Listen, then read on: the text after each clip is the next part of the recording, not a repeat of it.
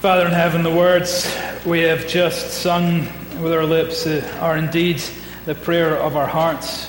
We ask that you would speak and speak clearly, that we would just have a, a greater enthusiasm, a desire, and excitement about your word.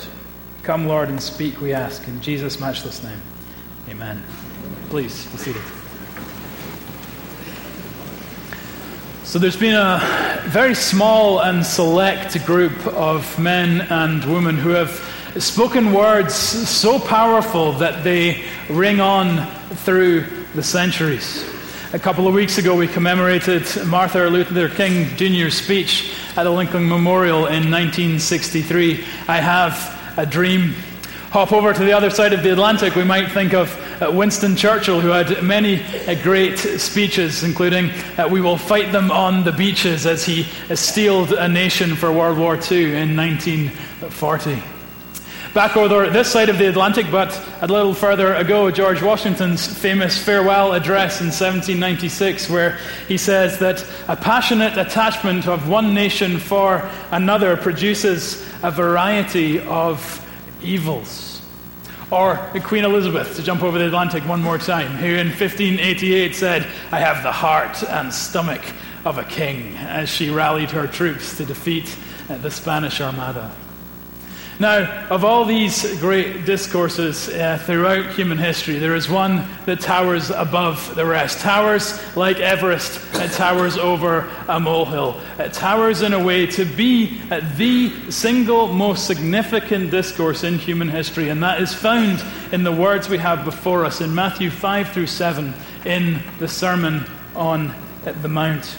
In our English Bibles, uh, the sermon contains 2,326 words. This means that if Jesus were our guest preacher today, and wouldn't that be great? You know, Jesus, where, where are you from? Tell us how you came to faith. Um, if Jesus were our guest preacher today, it would take him only about as long as I will speak for today to, to deliver this sermon. It can be read in 10 minutes. And I encourage you all this afternoon, go home and read through this sermon, just 10 minutes of your life to read the most influential discourse in human history. And the central thrust of the sermon is, is really very simple. It's, it's a great and grand and glorious elaboration of what it means to live the Christian life this great explanation, unpacking summary of what it means to follow Jesus. Jesus commanded us that we are to love one another as he has loved us, and here in this sermon, he shows us how we are to do that. So, if you would describe yourself as a Christian today, then this sermon is hugely significant for you. It has huge relevance for you because it lays out and unfolds and details the kind of lives that those who claim Christ should live. And if you wouldn't yet describe yourself as a Christian, then I'd ask you to consider that, that this sermon has, has equal significance to you. Why? Because it really makes clear, really lays forth what it would mean for you to be a Christian. What life would look like were you uh, to name Christ as your Lord and as your Savior. We're going to spend 12 weeks in this text, three months, taking us through uh, to Advent. Uh, next week, we're going to start verse by verse, working our way through the sermon. But this week, I want to give you four reasons why this is a good idea. Four reasons why I'm really excited to work through this text with you. Four reasons why I just can't wait to dig in and get going with this sermon. So, let's do that. First reason why I'm excited about working through this sermon is this that Jesus Christ the God of grace, the God of truth, Jesus Christ, the lover of our souls. Jesus died to make the life described here possible. Jesus died to make the life described in these pages possible. At the very outset, we need to get our categories very clear, and we understand that the scriptures do not say to us, live this kind of life and you'll be a Christian. That is not the message of the scriptures, that if you live in this way, you can call yourselves a Christian. No, it says, if you are a Christian, if you are, have received grace from Jesus, then live in this way. The grace of salvation precedes uh, the works that are uh, laid out for us here. And it is part of the, the gift of the gospel to us, part of Christ's gift to us, that we live the life described. Uh, we read in Titus chapter 2, do you remember this great passage where he says, And uh, the gospel, the, the God of the gospel has appeared. Why? To give salvation to many and to purify a people for himself who will what? Who will be passionate about good works, who will be zealous to do good works. In other words, those who have received the grace of the gospel are also given uh, the gift of uh, living this new life in Christ. You understand what I'm saying here? That there's multiple, rich, deep aspects to, to the gifts we're given in the gospel. On one hand, we are absolutely given the grace uh, for, for all our, our future needs the grace to forgive sin, the grace that means if Jesus is your Savior, you need not fear even hell itself because God has reconciled you to Himself. But the grace of the gospel doesn't end there. It's not solely future, there are also present promises. And the fullness of new life in the gospel is, is one of the gifts that He gives. And I don't want us to leave this gift to the side. Um, this past weekend, last weekend, uh, Rosie and I went down to Virginia Beach to run in a half marathon. And this seemed like a good idea at the time because Rosie's never run one before, and she got excited about doing one about three months ago, and I thought, running with your wife, how hard is that going to be, right? Um, and then proceeded not to train while she trained really diligently. And now I can actually answer the question seriously. I, I can tell you how hard it is. I can tell you later. Right? Brutal.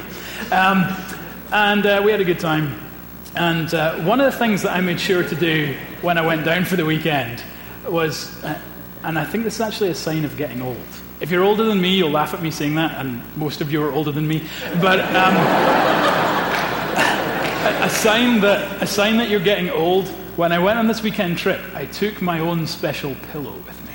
Okay? See, no one in student ministry does that. Okay? Um, I took my own special pillow because I got this kind of funky neck issue, and I'm more comfortable if I have the pillow, right? It's great memory foam. You lie in it, and you just feel like you know the world is at ease and have a good night's sleep. Anyway, driving back from the race through the Bay Bridge Tunnel, I realize I left my pillow in the hotel. And if you've driven down that part of the world, you know that having dealt with traffic on the way through the Bay Bridge, there's no way you're turning round to, to endure it twice more. And so I, I left my pillow at Bay Bridge. devastating. Um, now, my sweet wife um, used the powers of Amazon to order a new one, and she didn't tell me. And it arrived, uh, like, I think the next day it arrived.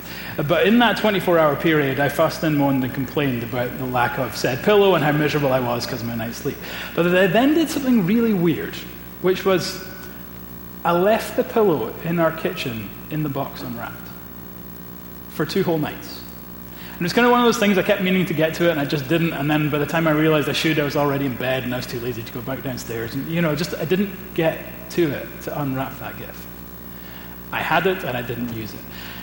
Here's what I'm trying to say I do not want us to leave the indescribable gift of the Christian life unwrapped.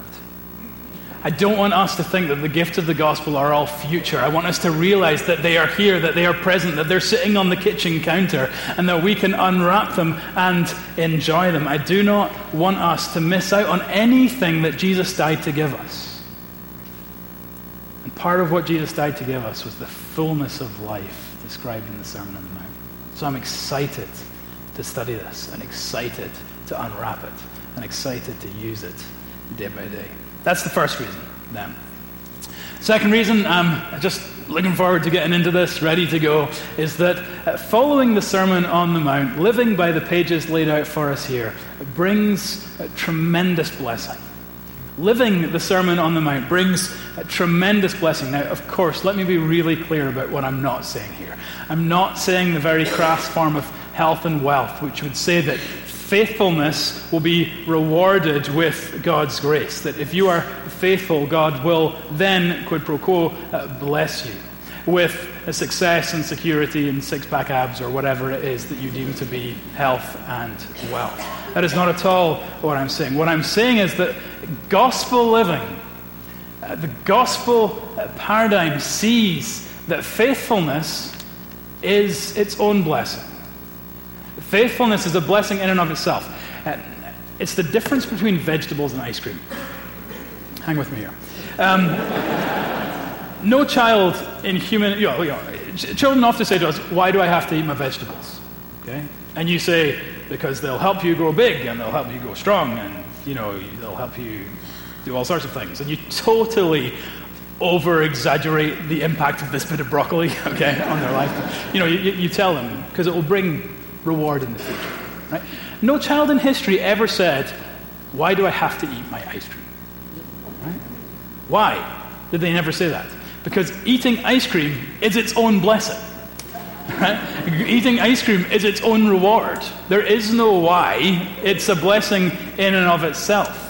And this is the gospel life. That when you live the gospel life, it is its own reward, it is its, its own blessing. It's not a, a checklist to be performed for future blessing, but it is a blueprint for present blessing here today. And just think of it as you flick over the pages and look at the, the headings of each section. Uh, we're going to see a section on anger.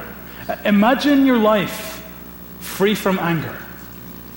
What would that look like for you if you didn't have those, those outbursts, those moments where you snap?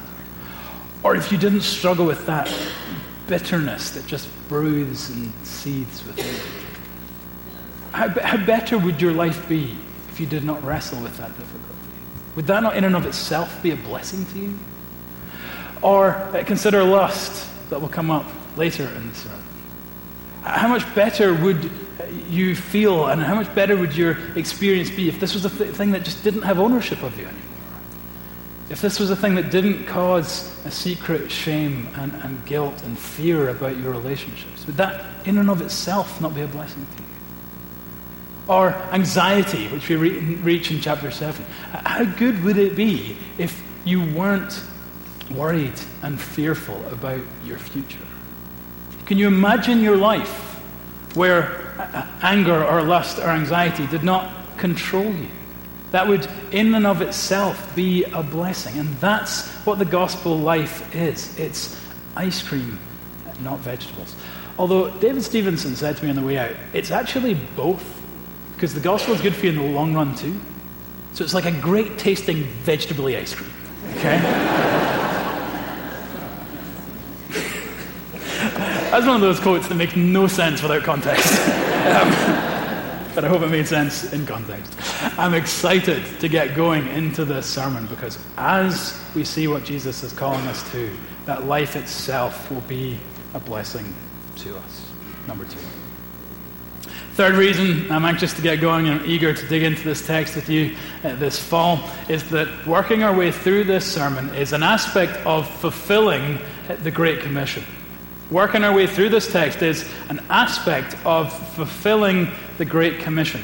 Uh, what do I mean by this? Well, a number of different approaches to this sermon have argued that the ethical teaching that is found here really doesn't have uh, direct relevance for our lives. So, for example, you'll have a dispensational argument which will say the ethical teaching here is really describing a future kingdom of God that hasn't yet arrived and so it's not something that we can live or practice in this day. On the other hand, you'll even have uh, Luther, who said that the Sermon on the Mount is really a recapitulation and indeed an, an expansion of Old Testament law. And it's not primarily designed to be followed, but primarily designed to show us how we can't keep it and therefore need God's grace. Now, we would say, of course, that is one of the things the law does. It shows us that we're in need of a Savior. But it is also a rule or guideline for our uh, lives. And this is what I mean when I say that is a fulfillment, an aspect of fulfilling the Great uh, Commission. Because what does Jesus say? He says, Go therefore, teaching them to obey all that I have commanded you. Jesus commands us to go and teach and obey all that he has commanded us. And what do we find in these pages? We find those things that he taught us to obey. It is the content of that statement uh, uh, written down for us in this text. It's, the, it's like the cliff notes of Jesus' curriculum. It's a summary of all that he longed for us to know. And so, as we study it, as we teach ourselves in it, we are, in a sense, fulfilling that aspect of His Great Commission. Wrestling with those things that Jesus wanted us to know, Jesus wanted us to live by. Jesus lived by these things. His, his first disciples lived in this way. Great saints through history have lived in this way, and, and many thousands of people live this way today. And now he's calling us to come and live in this way, to be transformed by the gospel so that this church might impact our city, our culture, and our world. We're excited about diving into this text because here we find the content of all that he has taught us to live and obey. Just the third reason. Fourth, final reason why I'm eager to get going, excited for this text, is that the Sermon on the Mount connects us to our need of present day grace. The Sermon on the Mount connects us to our need of, of present day grace. What do I mean by this? As you flick through the sermon, as you spend your 10 minutes reading it later today, you'll realize that nothing in the sermon comes particularly easy to us. It's not necessarily intuitive. We find it very hard to live in this way. And if you try and live this way in your own power, if you just work up the motivation and pull yourselves up by the bootstraps, you'll find it to be a very frustrating experience. Because your anger and your lust and your anxiety won't yield to willpower alone. And for many of us, this results in quite a frustrating Christian experience. You, you know, you, sh- you, you know you should be living in a certain way, but you're not, and you've tried, but you just can't. And so you kind of have this cloud of, yeah, I'm kind of kind of below par Christian. And the, the radical nature of the life that is portrayed for us, the radical lifestyle that is portrayed in the Sermon on the Mount, forces us to seek grace in a new way. Not just past grace for forgiveness, but, but present grace for faithfulness. Think of it like the Lord providing uh, grace uh, like manna.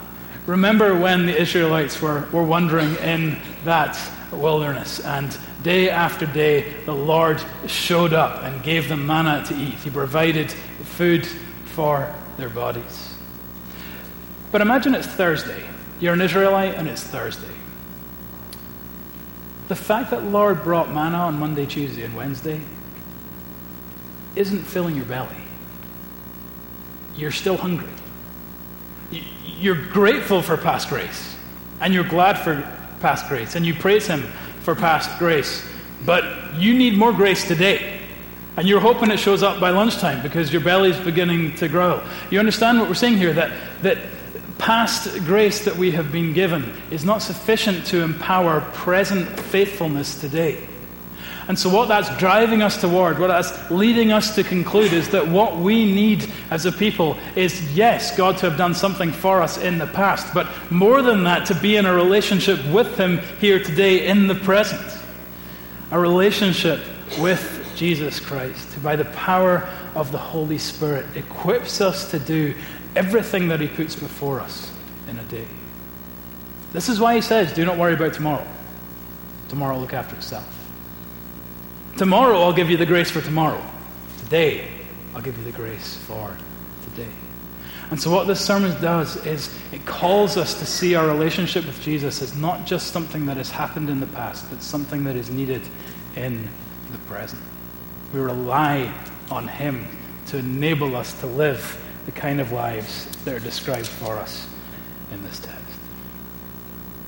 So, there are the reasons for them why I'm excited to work through this with you. First, Jesus died to make this life possible, and I don't want to leave my pillow unwrapped. Following this, this sermon brings great blessing, and I want some vegetable ice cream. Right? Thirdly, we've seen that doing this fulfills the Great Commission, and everyone wants to get their hands on the Cliff Notes. Right? And finally, because it teaches us our need to connect to present day grace. We all are a people in need of manna. I really hope, I've been, I've been praying that this series will be it's really helpful to us this fall. Helpful to my soul as I work through it, helpful to your souls as we as we dig in together, join me in praying, uh, praying likewise. Let's pray.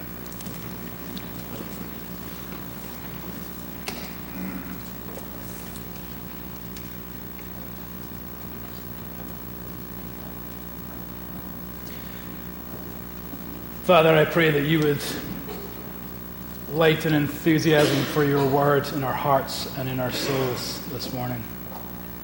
That we would have a sense of anticipation over our time together in the Sermon on the Mount. That we will see that this life is, is a great gift that you have freely given to us. Would you motivate us to not leave it unwrapped? You enable us to see the great blessing that comes from following your blueprint for our lives? Would we enjoy, Lord, fulfilling that great commission you have graciously given us? And would we learn day by day to connect to the grace of the gospel, seeking Christ in relationship with Him, that we might be able to live the way that you have called us to live? Father, the gospel is richer, fuller, deeper than we give it credit for. And I pray you would bless us as we, your people, work through it together this fall. We pray in Jesus' perfect, matchless, and good name. Amen.